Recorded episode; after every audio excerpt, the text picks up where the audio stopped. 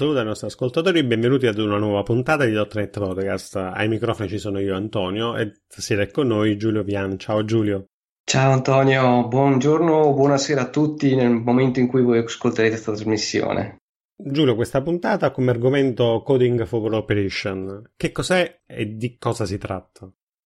Beh, coding for operation non è un termine molto usato, un'espressione che un po' mi sono inventato per indicare tutta quella serie di tematiche riguardanti il, il codice e lo sviluppo, però fortemente attinente al momento in cui il codice va portato in un ambiente di esercizio o produzione, come lo si voglia chiamare. E sono tutte quelle tematiche eh, non funzionali che ci troviamo molto spesso a dover affrontare quando il codice non è stato preventivamente eh, disegnato per quello scenario e ci si è focalizzati soltanto sugli aspetti puramente funzionali, sugli aspetti puramente di business, senza considerare l'importanza di poter monitorare il software a scatola chiusa in un ambiente di esercizio. Diciamo un po' come costruire un grattacielo senza mettere delle buone fondamenta sotto. Sì, da un certo punto di vista sì.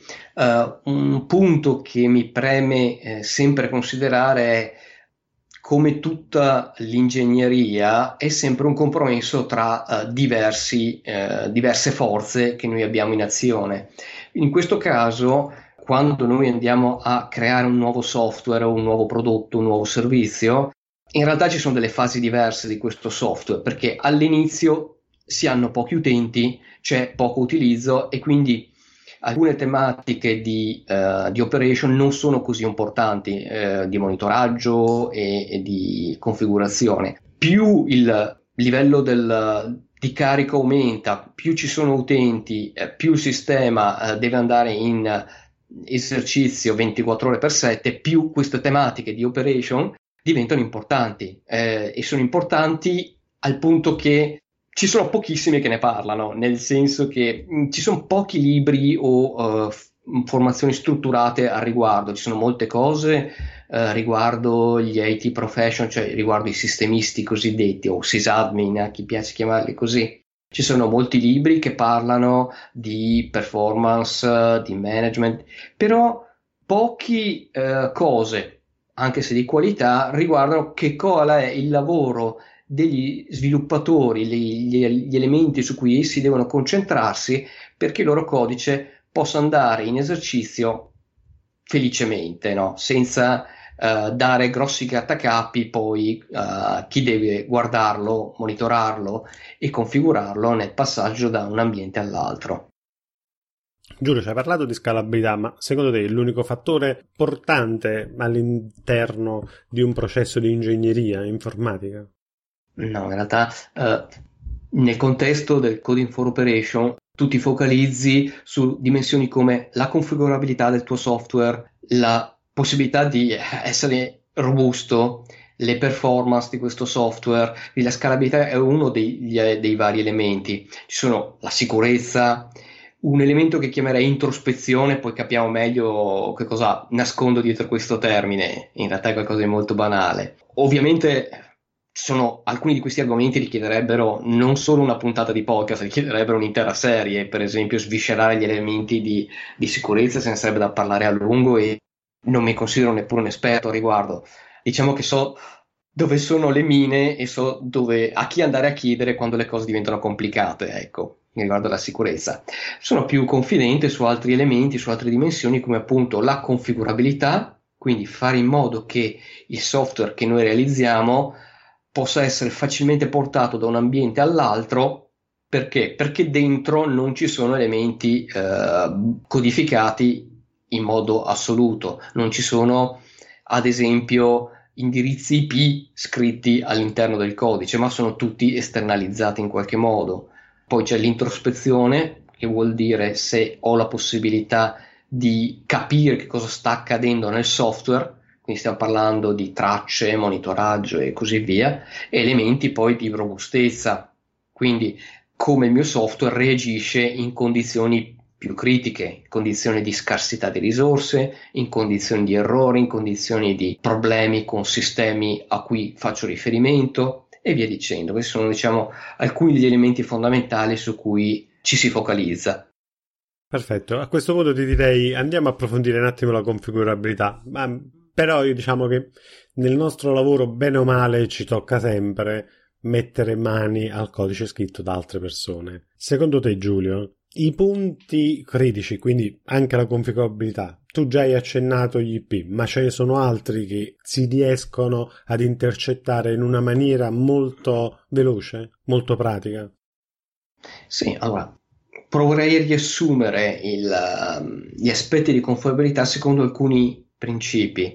Tra questi principi, il primo è che devo realizzare il mio software in modo che sono svincolato da una specifica architettura, dove qua poi parliamo un attimo su cosa intendo con architettura.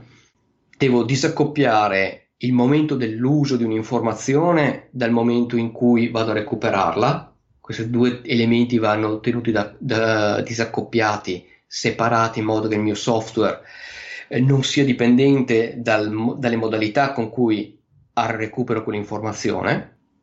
Per cui, ad esempio, un'informazione di configurazione posso andarla a pescare indifferentemente dalle variabili in ambiente piuttosto che da un file di testo, piuttosto che da un database, piuttosto che da un, un altro servizio.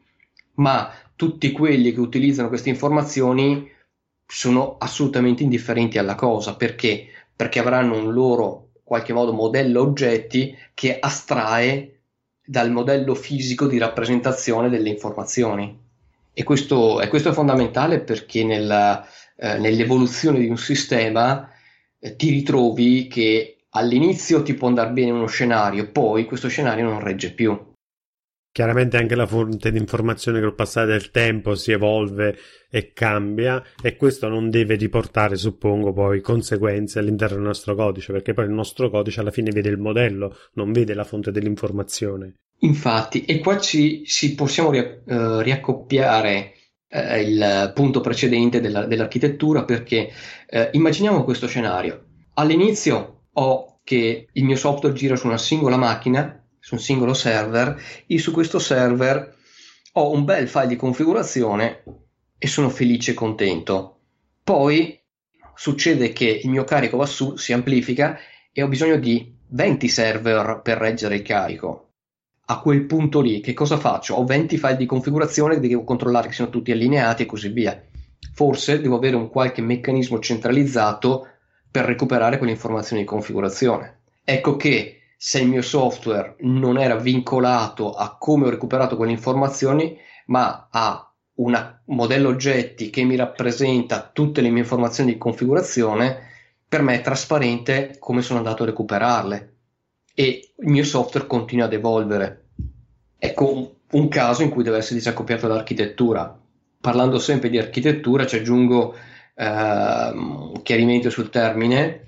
Succede di, di trovare Uh, uno trova gli esempi e vede che per esempio c'è la stringa di connessione cablata nel codice la quale prevede che il, uh, il, database sia locale alla macchina oppure che parlo con un altro servizio e questo è locale alla macchina. Chiaramente ho vincolato a un'architettura dove tutto il mio software sta su una singola macchina e invece l'architettura può evolvere, cambiare, uh, ritrovarmi in un ambiente distribuito con dei firewall in mezzo e questo passaggio può essere traumatico per il mio software se non l'ho preparato in anticipo a sostenere un cambio del genere. Questo disaccoppiamento verso l'architettura, verso il recupero delle informazioni, verso altro, cioè è un punto. Ce ne sono altri? Sì, sì.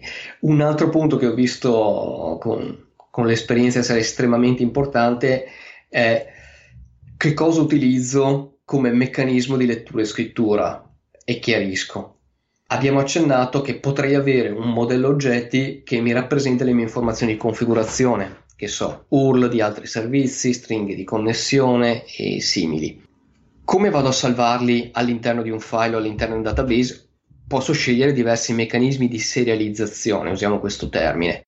Alcuni meccanismi di serializzazione sono particolarmente velenosi perché il software di serializzazione che magari utilizza una libreria già pronta, bella, facile, due righe di codice, ho finito e mi ritrovo che ogni volta in cui serializzo il mio modello oggetti, l'ordine delle informazioni è diverso. per cui mi ritrovo che due modelli di configurazione identici vengono serializzati in modo diverso e poi il povero sistemista o anche lo sviluppatore stesso quando viene chiamato a intervenire per qualche emergenza non si capisce più perché anche solo fare il confronto di due file o di due esportazioni di dati è una cosa pazzesca. Eh, mi ricordo campioni in questo, per esempio, erano um, le configurazioni di Bistalk. Non av- due volte che venissero serializzati uguali con gli stessi GUID, con gli stessi ID, mai, mai. E anche nel mondo Java ho visto delle cose molto, molto carine eh, nel, nel, cercare di serializzare cose che, che hanno questo deteriore eh, elemento in cui vengono utilizzati degli ID oppure l'ordine di serializzazione degli oggetti può essere casuale e questo è, è assolutamente benefico per la configurazione.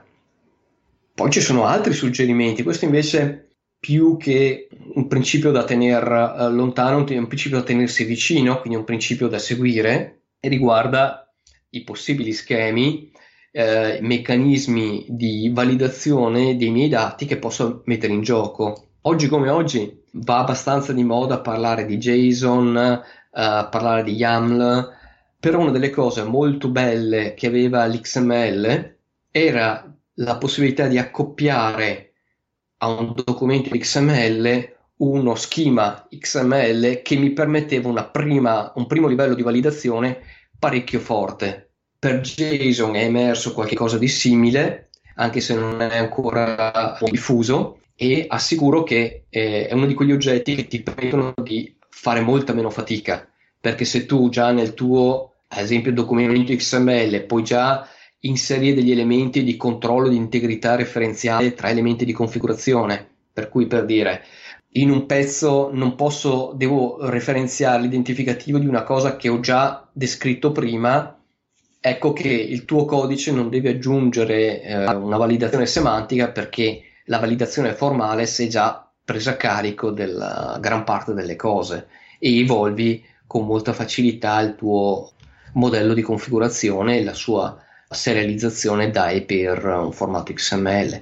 Ecco, JSON è un'altra cosa che sta uh, maturando molto bene in questa, in questa, direzione. YAML, per esempio, è abbastanza claudicante. Ho semplici formati di serializzazione basati su chiave valore, ecco che sono un po' uh, limitativi rispetto a dei modelli strutturati gerarchici come sono i due, i due che abbiamo parlato prima, cioè l'XML e lo, e lo JSON. Giulio, quindi tutta la parte di configurazione la mettiamo su un file di testo oppure troviamo altre strade? Cioè, tu personalmente, nella tua esperienza, che cosa consigli?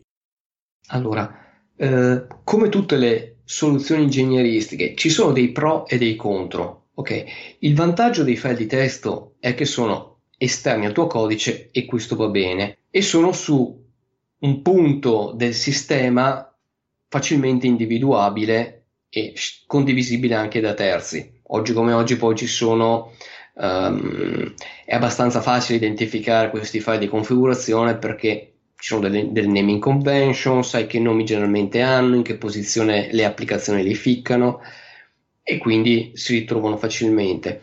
Il difetto dei file di testo è proprio il fatto che sono persistenti, esistono lì sul disco e quindi c'è problemi del tipo come vado a, a salvare dei dati sensibili come per esempio delle password.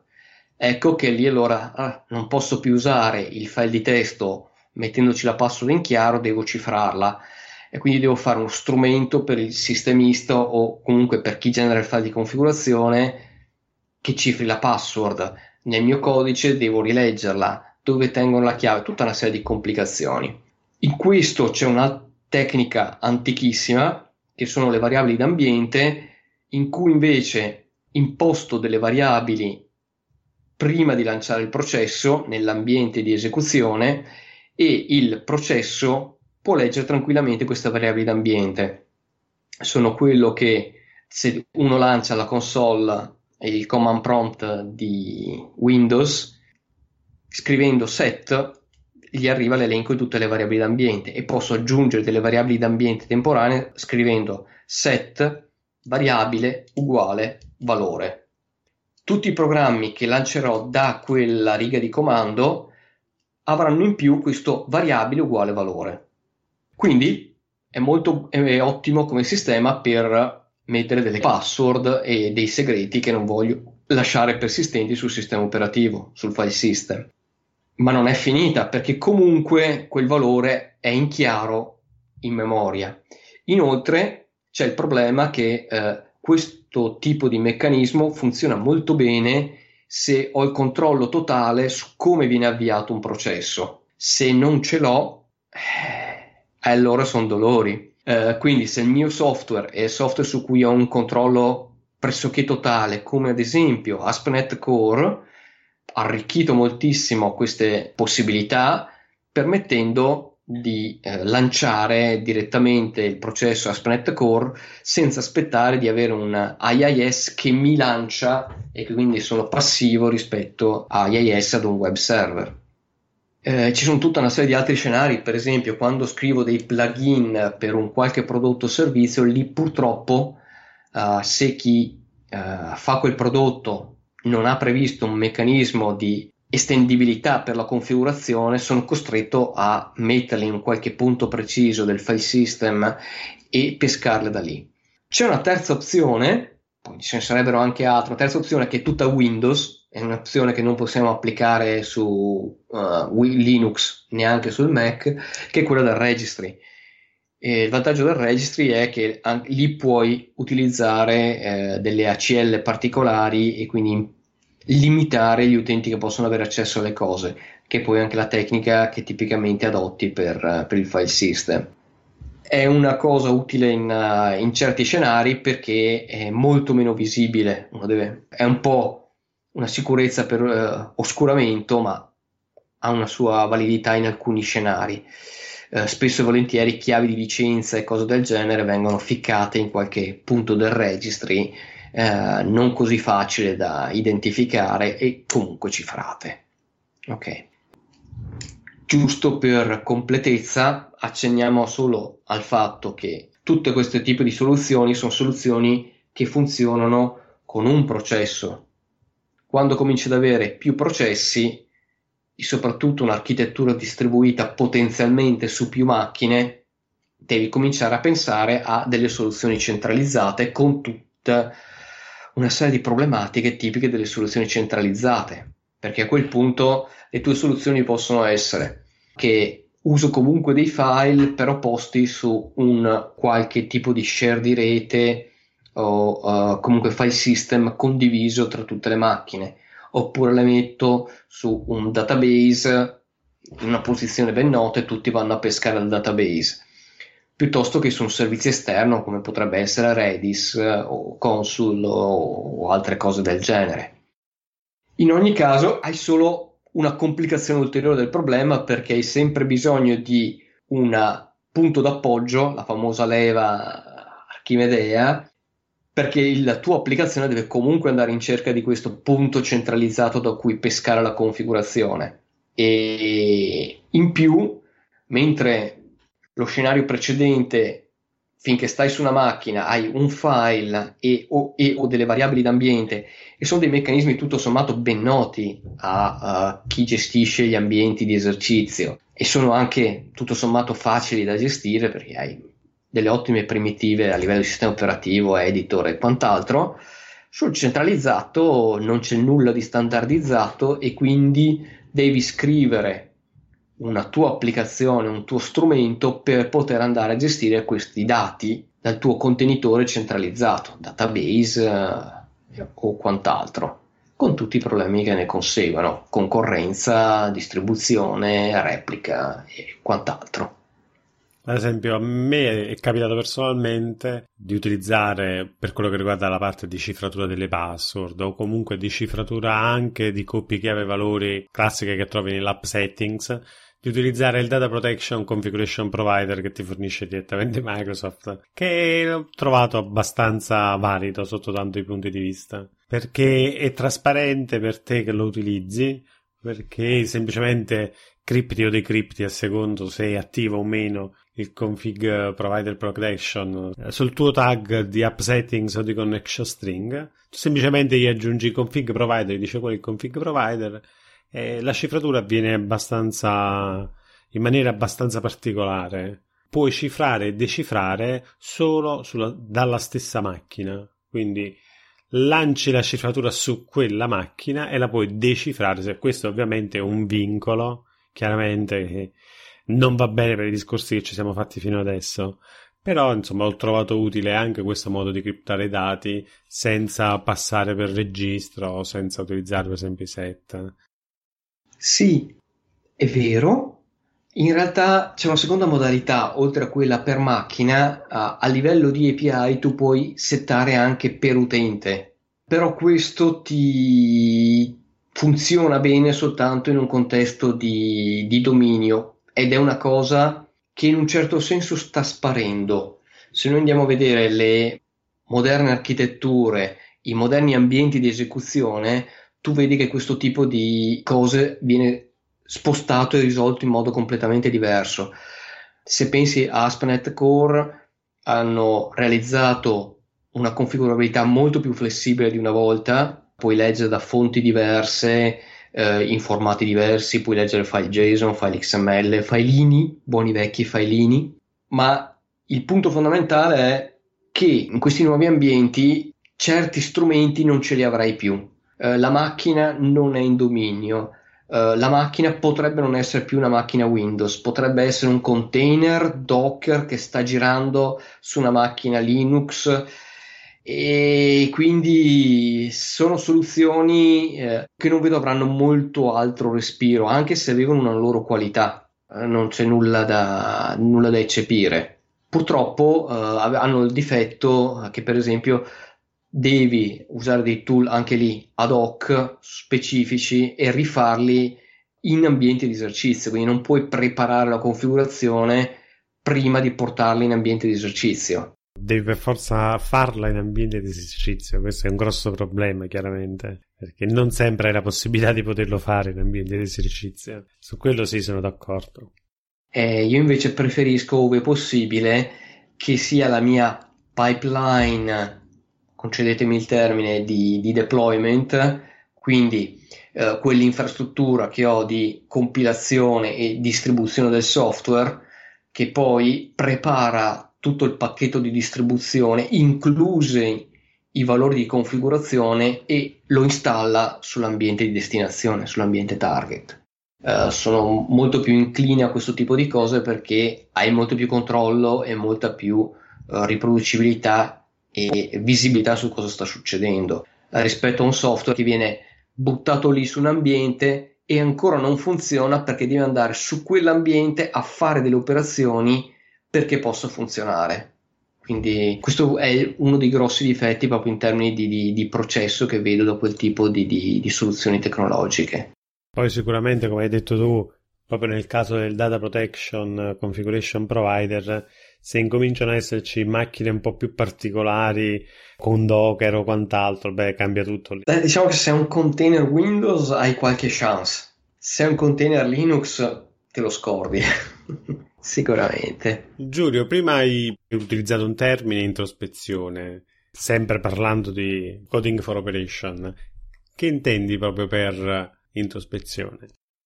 Beh, eh, abbiamo accennato brevemente, ma qui è uno di quegli argomenti cui, su cui si può parlare veramente a lungo. Eh, parliamo di quelle cose che vengono chiamate logging, log, tracce, tracciatura, metriche e, e cose del genere, no? Eh, la terminologia varia abbastanza, c'è anche chi spacca il capello in quattro perché il log è una cosa, le tracce sono un'altra. Mm, per me non c'è una grossa differenza, o almeno tutta questa differenza non ce la vedo dal punto di vista di come deve essere strutturato il codice che fa queste cose. Ok? Qui, um, nella mia esperienza, ho trovato estremamente utile disaccoppiare anche qua. Prima parlavamo di disaccoppiare la configurazione per cui ho in memoria un qualche modello astratto che è completamente svincolato dal come sono persistite le informazioni.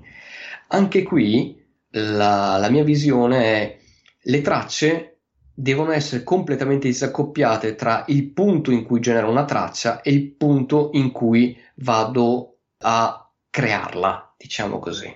E mi spiego meglio. Spesso, in quasi tutto il codice, tu vedi, nella mia applicazione ho deciso di utilizzare questa libreria, nlog per esempio, piuttosto che eh, log4net. E vedi che dentro al codice ci sono queste belle chiamate intersperse con il resto del codice, logger.write e tutto il tuo bel messaggio con addirittura tutta la stringa di formattazione per cui qui ho ricevuto graffa 0, graffa valori, chiuse le virgolette, virgola n, ok? Quindi hai che nel punto in cui raccogli l'informazione hai costruito anche tutto il messaggio. Ecco, questo considero una cosa che pagherai in termini di manutenzione, perché intanto ti sei accoppiato con una specifica libreria di logging. È vero, ci sono delle soluzioni del tipo qualcuno ha fatto delle librerie che astraggono dalla specifica libreria di logging. Quindi ti, ti accoppi alla libreria che astrae.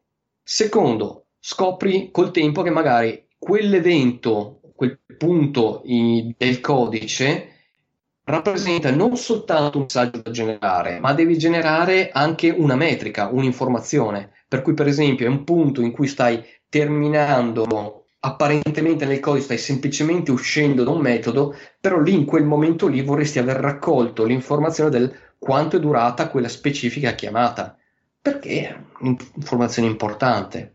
Ecco che se tu hai scolpito queste informazioni nel chiamante, trovi difficoltà a far evolvere queste cose in modo indipendente dal codice di business. Invece io preferisco fare un mio strato in cui uh, disaccoppio la chiamata, chiamo un mio oggetto di login totalmente astratto dove ho dei, un metodo per ciascuna possibile messaggio e vi passo i parametri che mi aspetto che quello uh, debba ricevere. A quel punto posso avere più implementazioni di questo codice di instrumentazione dell'applicazione e posso arricchirle successivamente senza andare a rischiare nulla nel codice applicativo aggiungendo performance counter per esempio in Windows comunque aggiungendo delle metriche posso introdurre delle correlazioni strane per cui faccio scattare un timer non all'ingresso di un metodo ma magari a, in una chiamata an- annidata e fermare quel timer al ritorno di una chiamata completamente diversa. Posso fare queste cose che a volte sono necessarie soprattutto con questi sistemi molto asincroni che ci troviamo oggi di, proprio perché ho disaccoppiato il punto in cui genero l'evento di informazione al punto in cui lo consumo. E lì poi andrò ad accoppiarmi con una specifica libreria di login piuttosto che eh, moltiplicare il numero di chiamate, posso per esempio decidere di cambiare successivamente il, il livello di un messaggio ricompilando solo quella parte di codice, mentre il mio codice di business non sa se sto generando una traccia a livello informativo o a, a livello di dettaglio o a livello di warning, per esempio. Ecco. In più, siccome passo dei parametri espliciti e tipizzati, nel momento in cui ho un linguaggio fortemente tipizzato come C Sharp, come .NET, come F Sharp, ecco che se gli passo un oggetto e questo oggetto cambia, mi ritrovo che mi cambia la firma uh, del mio strato di disaccoppiamento e mi accorgo che devo arricchire anche il messaggio della traccia di log. Quante volte non ci è capitato di avere errori legati alle tracce di log perché cambiano i parametri, il parametro non viene più passato, ma siccome il logging eh, è una stringa di formattazione, non, tu non ti accorgi finché non passi per quel punto del codice e magari con certi dati che il resto intorno a te era cambiato. Ecco, ci sono una serie di scenari in cui consiglio fortemente di disaccoppiare questi due elementi, questi due passaggi del codice. Quindi Giulio abbiamo parlato su cosa noi andiamo a loggare, ma il contenuto invece, la tua esperienza cosa ti ha portato a decidere di utilizzare come contenuto? qui cominciamo a parlare di altri temi come per esempio la qualità dei messaggi. Qui è una pena spesso e volentieri eh, per le persone che approcciano queste cose per la prima volta. Ci sono dei consigli in giro, però è un po' come imparare a scrivere in un, in un buon italiano, no? È difficile senza fare tanto esercizio, così come la qualità dei messaggi che noi andiamo a produrre con il nostro logging migliora col tempo proprio a furia di farlo e a furia di ritrovarsi nella situazione in cui chi gestisce il sistema di esercizio, il nostro cliente che si trova a 300 km di distanza, noi stessi a riguardare le cose una dopo, abbiamo soltanto una traccia di log e in quel momento dobbiamo capire da dove nasce il problema. Questo tipo di esperienze e una, due, tre volte ti fa acquisire una seconda natura per migliorare la qualità di quello che scrivi nel, nei tuoi log, quindi una certa completezza del messaggio, per cui tendi a scrivere abbastanza, tendi a tracciare automaticamente certi passaggi. Anche qui, come in un buon italiano, non necessariamente stai a ridondare le cose, per cui se hai già una traccia che ti può dare delle informazioni su certi dati, poi successivamente non li ripeti se non per dire sei passato da alcuni punti, quindi sei capisci lo stadio di elaborazione in cui è arrivato il flusso di esecuzione. Altra cosa, il messaggio deve essere parlante in termini di chi utilizza l'applicazione o la sta monitorando per te, ovvero mettere in una traccia il nome del metodo probabilmente è poco parlante. Se quel nome del metodo ha un significato tipo calcolo totale fattura, ecco che è già più comprensibile ed è, diventa abbastanza facile anche tradurlo in un italiano più parlante. Quindi sempre porsi nella logica di chi sta poi operando il sistema. Ad esempio, tante volte nel codice noi ritrovi- ci ritroviamo con una classe di cui usiamo il costruttore. Ok? Ad esempio, SQL Connection. Tu in quel momento stai facendo una new di una SQL Connection, dopodiché fai una open di una SQL Connection esempio banale. Dal punto di vista di chi te lo opera, interessa che tu tracci sto aprendo la connessione al database, perché è quello che fa la open. Oppure ho già aperto la connessione al database. Questo per chi ti legge, aver messo delle tracce pri- appena prima, appena dopo dell'operazione di open, permette di comprendere se la configurazione è corretta e quindi il tuo flusso applicativo è riuscito a connettersi a quel particolare database. E quindi poi nella tua traccia, per esempio, ci dovrebbero essere gli estremi di quale connessione stai utilizzando, quindi magari la chiave corrispondente alla stringa di connessione in modo che poi uno possa, possa fare riferimento a valore reale che magari hai già tracciato in, ben in precedenza e quindi permettere di correlare e, e spiegare bene che cosa sta succedendo. Per esempio, una, cose molto ridondanti sono eh, stack trace eccessivi, quindi star lì a tracciare lo stack trace completamente ogni volta su ciascuna eccezione. Eh, poi ci ritorneremo sulle eccezioni, sui uh, modi migliori di gestirle eh, e, e evitare di essere eccessivamente ridondanti.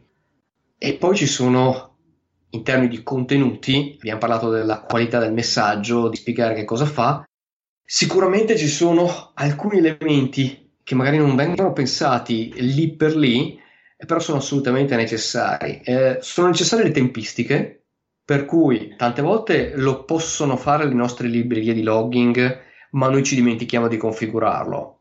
Ed è quello di avere un timestamp nel momento in cui avviene l'evento, viene generata la traccia. Questo è importante perché ti permette di capire tante volte, ad esempio, tra un tentativo di connessione e il fallimento del tentativo, vedere che il tempo è un tempo ben preciso, può essere che sia scattato un timeout.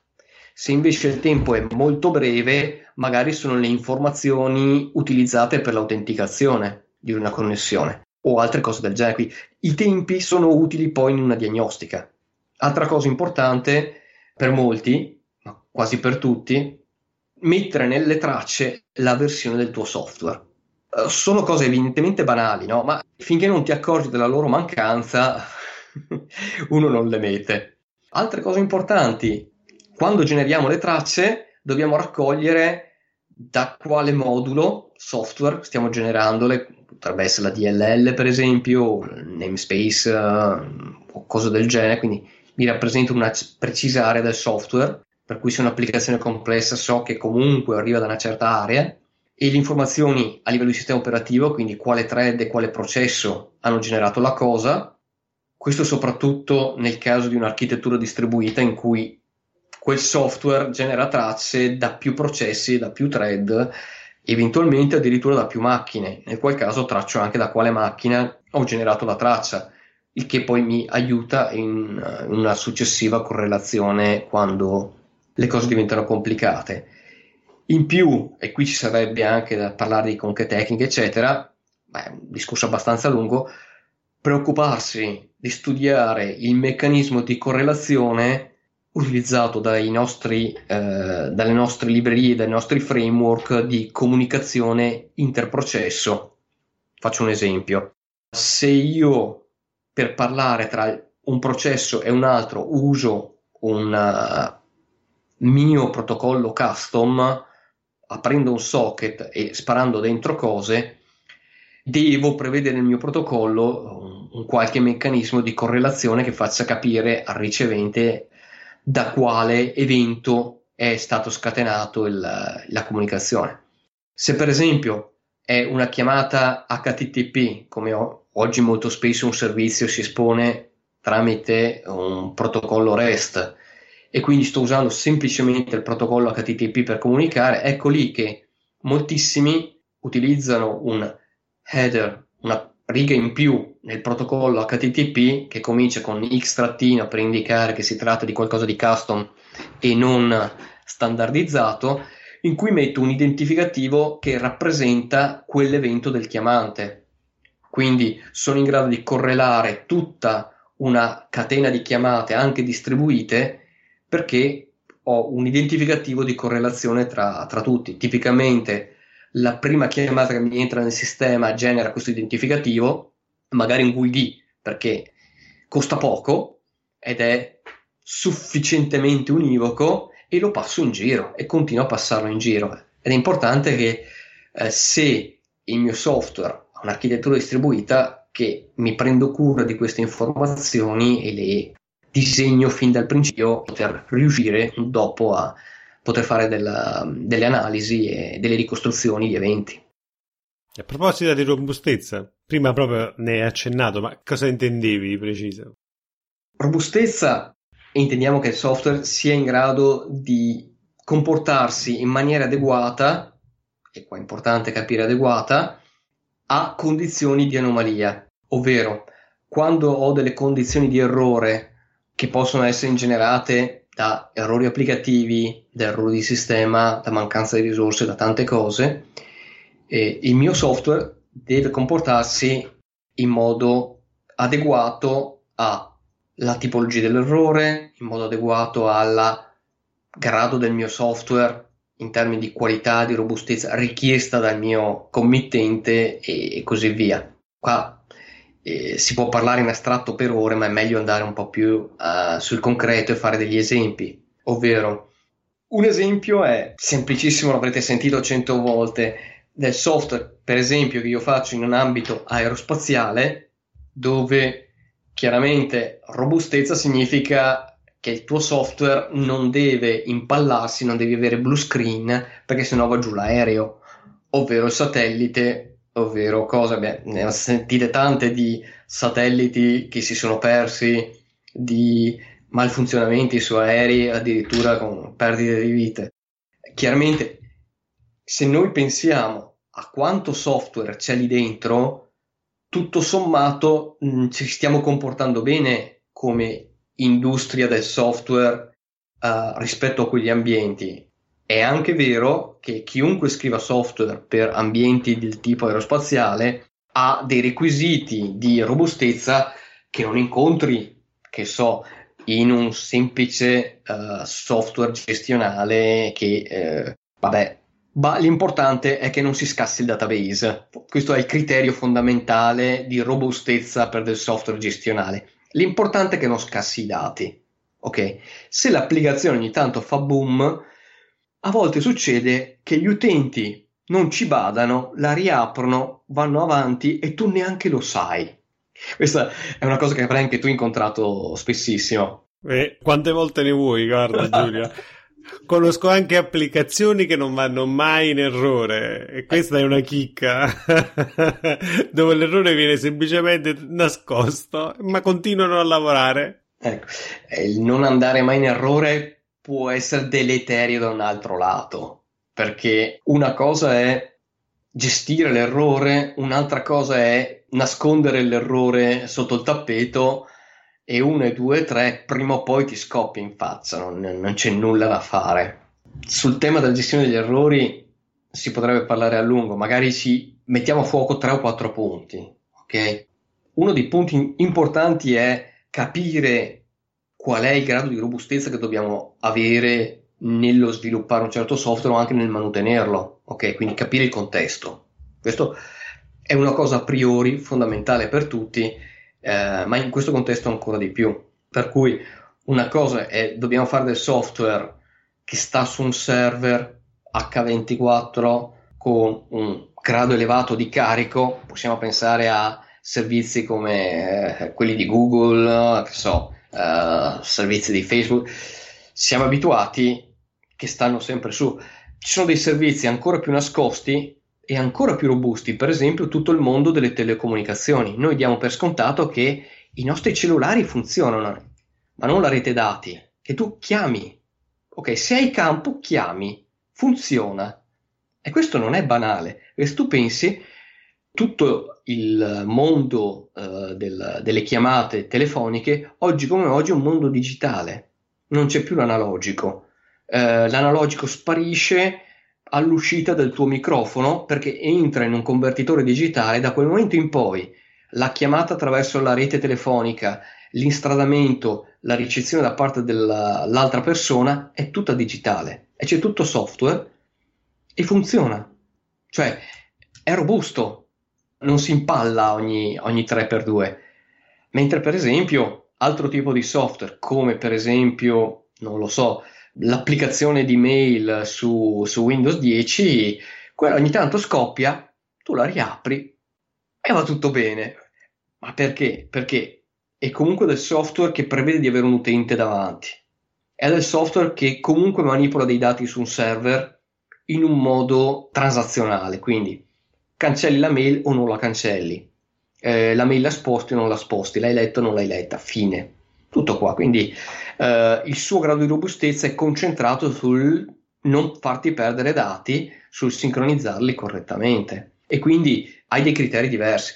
Non solo, se vuoi, dipende anche dalla maturazione del tuo software. Quindi eh, il tuo software all'inizio è in alfa, è in beta, hai pochi utenti, sono una tipologia di utenti che concede di più allo sviluppatore perché è curiosa, vuole vedere funzionalità, vuole provarti e quindi ti perdona di più gli errori o il fatto che scoppi o altre cose del genere. Altra cosa sono cose che tu dici no, qui non ci possono essere errori, per esempio nel software che tratta il tuo conto corrente. Lì non sei contento se sbaglia, almeno suppongo, almeno se, se sbaglia in un certo senso. Ok, allora sì. Se sbaglia nell'altro può anche sbagliare. Beh. Eh, guarda, eh, mi rilascio una notizia di qualche settimana fa. Eh, una persona, una donna in, in, in Australia, si è ritrovata improvvisamente sul conto corrente qualcosa come alcune centinaia di migliaia di dollari. È stato un errore da parte della banca, questa non li ha toccati Già erano alle Cayman nel mio caso, quindi... esatto. Eh, se tu l'avessi fatto saresti stato anche ricercato e messo in galera perché la legislazione lì eh, su queste cose è molto attenta e quindi eh, in questo caso lei se li avesse toccati sarebbe andata in galera, nonostante fosse stato un errore della banca. Mica ho fatto un furto, quindi io mi se- li ho trovati, quindi... eh, Common law è, una, un altro mondo, un mondo diverso dalle leggi a cui siamo abituati noi, no? E tornando a bombola, come si diceva una volta, Quindi il grado di robustezza del software dipende dal contesto, dipende dalla maturazione del software e in fin dei conti dipende anche dalla tua definizione di done, di completo e che quindi è accettata e condivisa anche dal tuo committente. Quindi sono tutti questi elementi da considerare ad altissimo livello. E poi ci sono un sacco di altri elementi da, da considerare sulla gestione degli errori, perché la gestione degli errori non è solo degli errori ma è anche gestire le risorse. Nel software tu stai sempre utilizzando e richiedendo al sistema operativo qualche genere di risorsa. Ok? E ogni volta che le chiedi devi preoccuparti del fatto che potrebbero non dartele. Quindi, eh, quando cerchi di aprire una connessione verso qualche sistema, potresti non riuscire ad aprire una connessione. Uno dei classici esempi è, per esempio, il um, aprire una connessione verso il database non è detto che tu riesca ad aprirla. E quindi cosa fai in quel caso? Devi avere una gestione degli errori. Quindi le risorse che ti eh, generalmente vai a consumare, che puoi consumare male, sono eh, connessioni al database, eh, connessioni ad altri servizi e, e, cose di questo genere. Il mondo C Sharp.net ha la benedizione dello using che effettivamente ti aiuta a disallocare correttamente quel genere di risorse. Però se tu non hai questo tipo di elementi, eh, devi stare attento, potrebbe essere codice C, C++, eh, devi stare molto attento nel rilasciare le cose.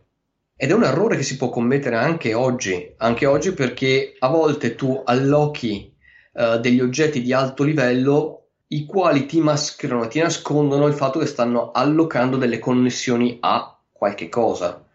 E se queste connessioni non sono uh, gestite da librerie di basso livello che fanno in qualche modo del pooling, uh, tu ti ritrovi con uh, esaurire rapidamente queste risorse, perché sono risorse tutto sommato abbastanza limitate.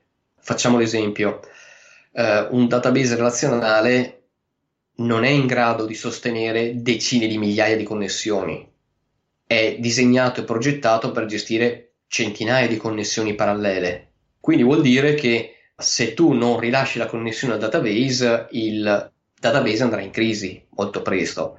Oltre al database tradizionale, come potrebbe essere un database relazionale come SQL Server, come Oracle, ci sono altre forme di database, come per esempio tutti questi servizi come eh, MongoDB, come Redis, cioè, che sono tutti servizi esterni a cui ti devi connettere, aprire una connessione e poi chiuderla.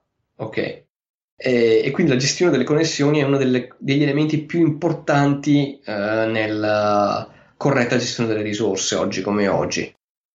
Questa era una delle cose belle del C++. C++ aveva tanti, tanta fatica, tanti difetti, ma una delle cose più belle che aveva e che non ho più ritrovato uh, negli altri linguaggi era questo pattern, questo idioma del uh, abbreviato RAII, Resource Acquisition is Initialization, che sta a significare questo schema pratico. Tu ti limitavi ad allocare un oggetto e questo oggetto nel suo distruttore, che tu eri garantito veniva chiamato all'uscita di quel metodo, andava a rilasciarti la risorsa e quindi tu non dovevi ricordarti di chiamarlo.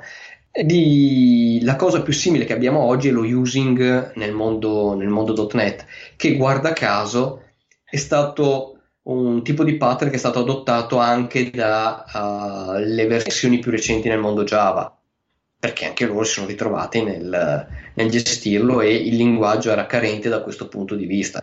Avevano il try catch però non c'era un uh, meccanismo sistematico uh, come c'è stato in, nel mondo .NET.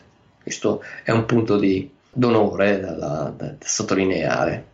Ma poi queste criticità sono anche aumentate nel momento in cui c'è tutta la parte di programmazione verso cellulari. E lì le risorse sono sempre poche, sono sempre ai limiti e anche lì, insomma, si trovano grosse difficoltà e grossi problemi. 2, 3, 4, 5 new non sono niente, ma incominciano ad essere migliaia all'interno di un'applicazione. Potrebbe mettere anche in crisi l'intera applicazione. Sì, accenno a un, un elemento tipico del mondo .NET, uh, che però puoi ritrovare anche in altri ambienti, devi conoscere il tuo allocatore di memoria. Nel mondo .NET tutti sentono parlare del garbage collector, ma non tutti sanno che non funziona per tutto. Okay? C'è un tipo di oggetti che viene chiamato uh, large objects, che se non erro sono oggetti uh, superiori a 85 KB. Quindi quando tu in .NET allochi un oggetto il cui l'intero oggetto supera questi 85 KB, non viene allocato nella normale heap, nel normale spazio gestito dal garbage collector, viene allocato in uno spazio diverso, in quella che è denominata large object heap, quindi la, la, l'area dedicata agli oggetti grossi. Qual è il problema di quell'area?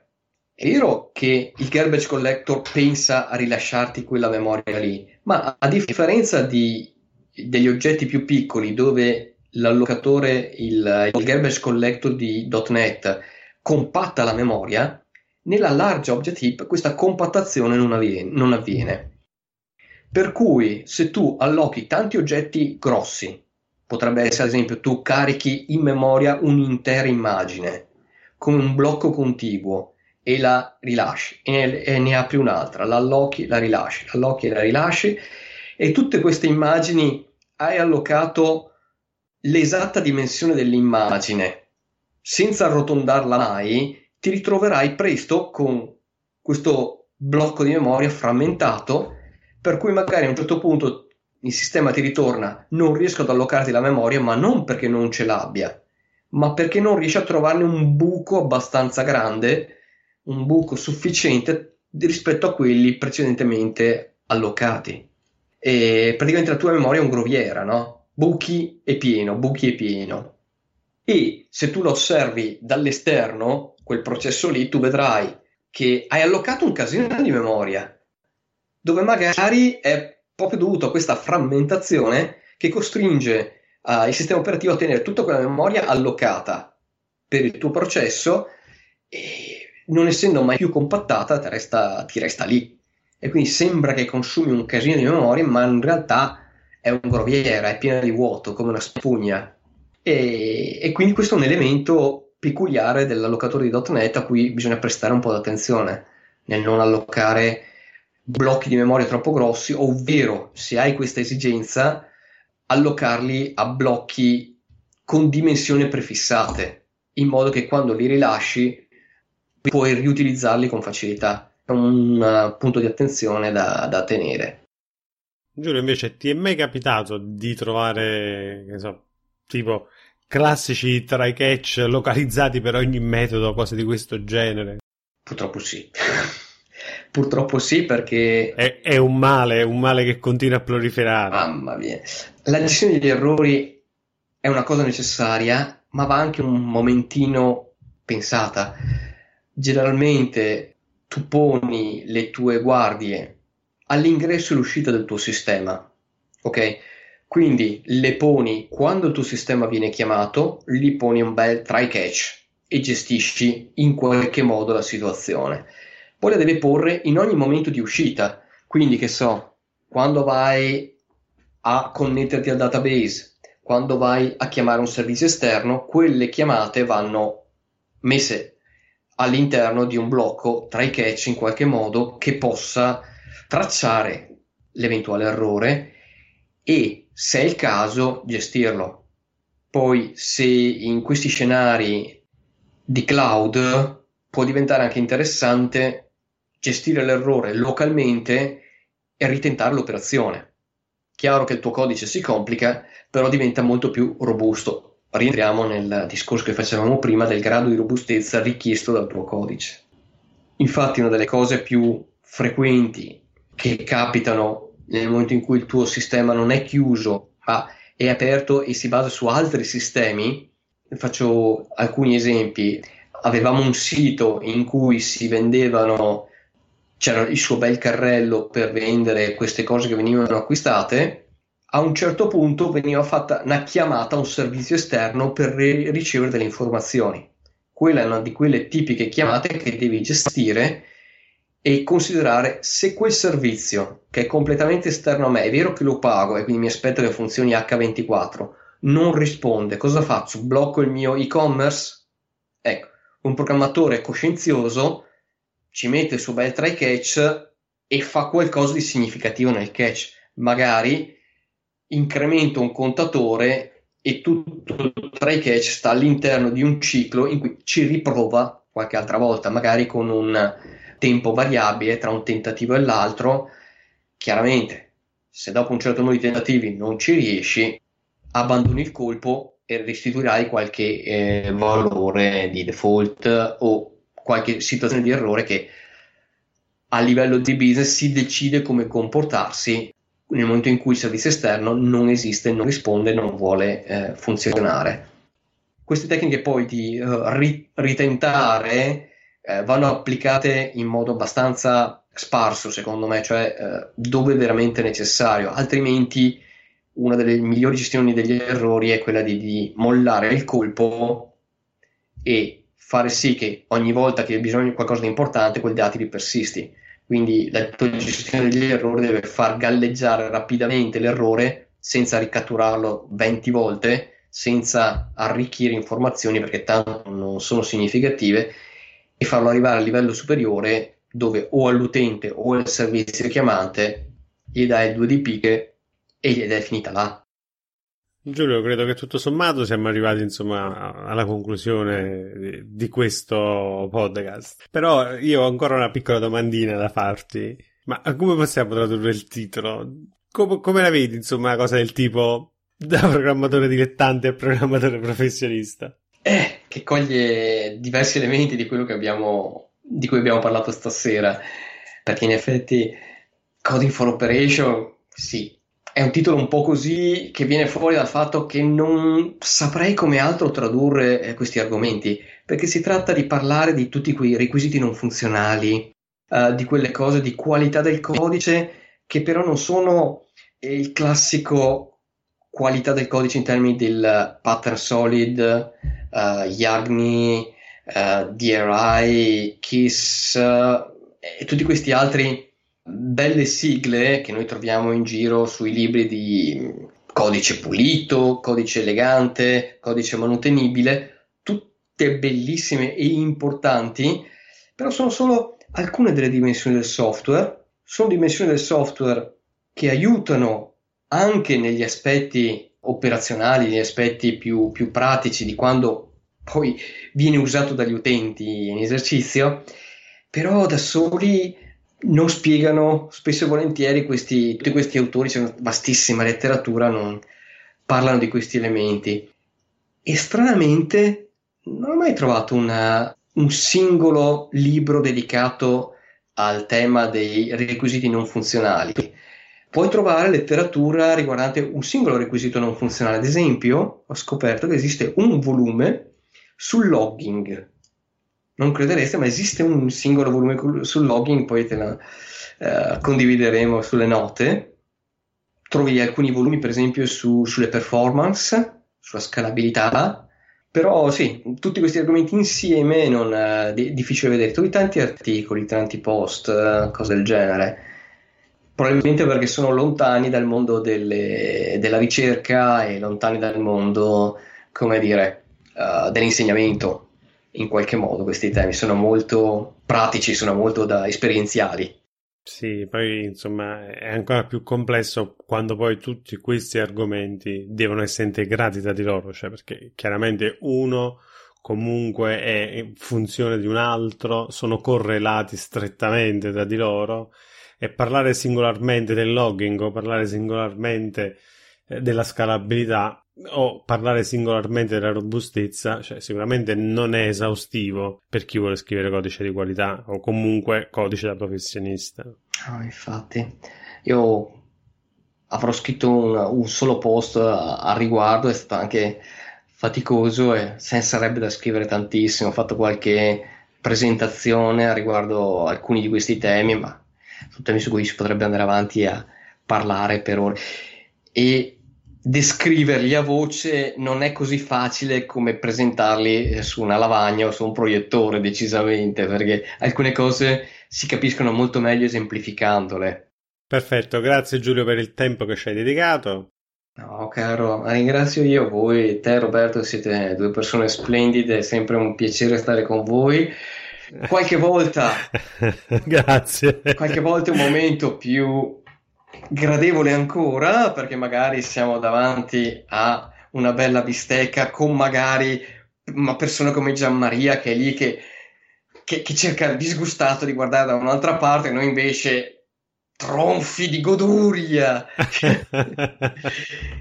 Questi simpatici ristoranti che la vostra compagnia ci, ci porta e quindi è sempre, è sempre un piacere lavorare insieme, le occasioni che abbiamo di farlo.